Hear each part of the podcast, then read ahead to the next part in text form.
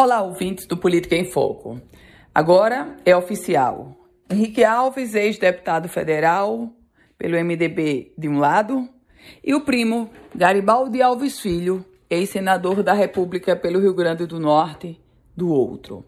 Se antes falávamos em um rompimento da família Alves, que colocava Walter Alves de um lado e Henrique Alves do outro, agora nós estamos falando de primos irmãos Garibaldi Alves e Henrique Alves. Aliás, Henrique Alves que tem pretensões de disputar a eleição para deputado federal. Garibaldi Alves Filho, que se coloca no projeto político do filho Walter Alves.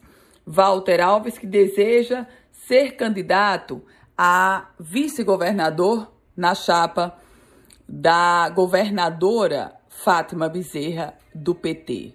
O rompimento dos dois, há muito, de Walter e Henrique, era conhecido.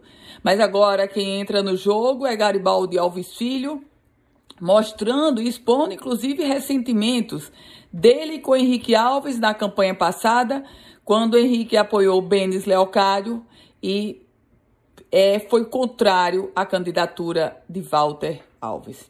Portanto, a situação do MDB se agrava com o rompimento dos Alves. E agora é aguardar qual palanque será ocupado por eles. Eu volto com outras informações aqui no Política em Foco com Ana Ruth Dantas.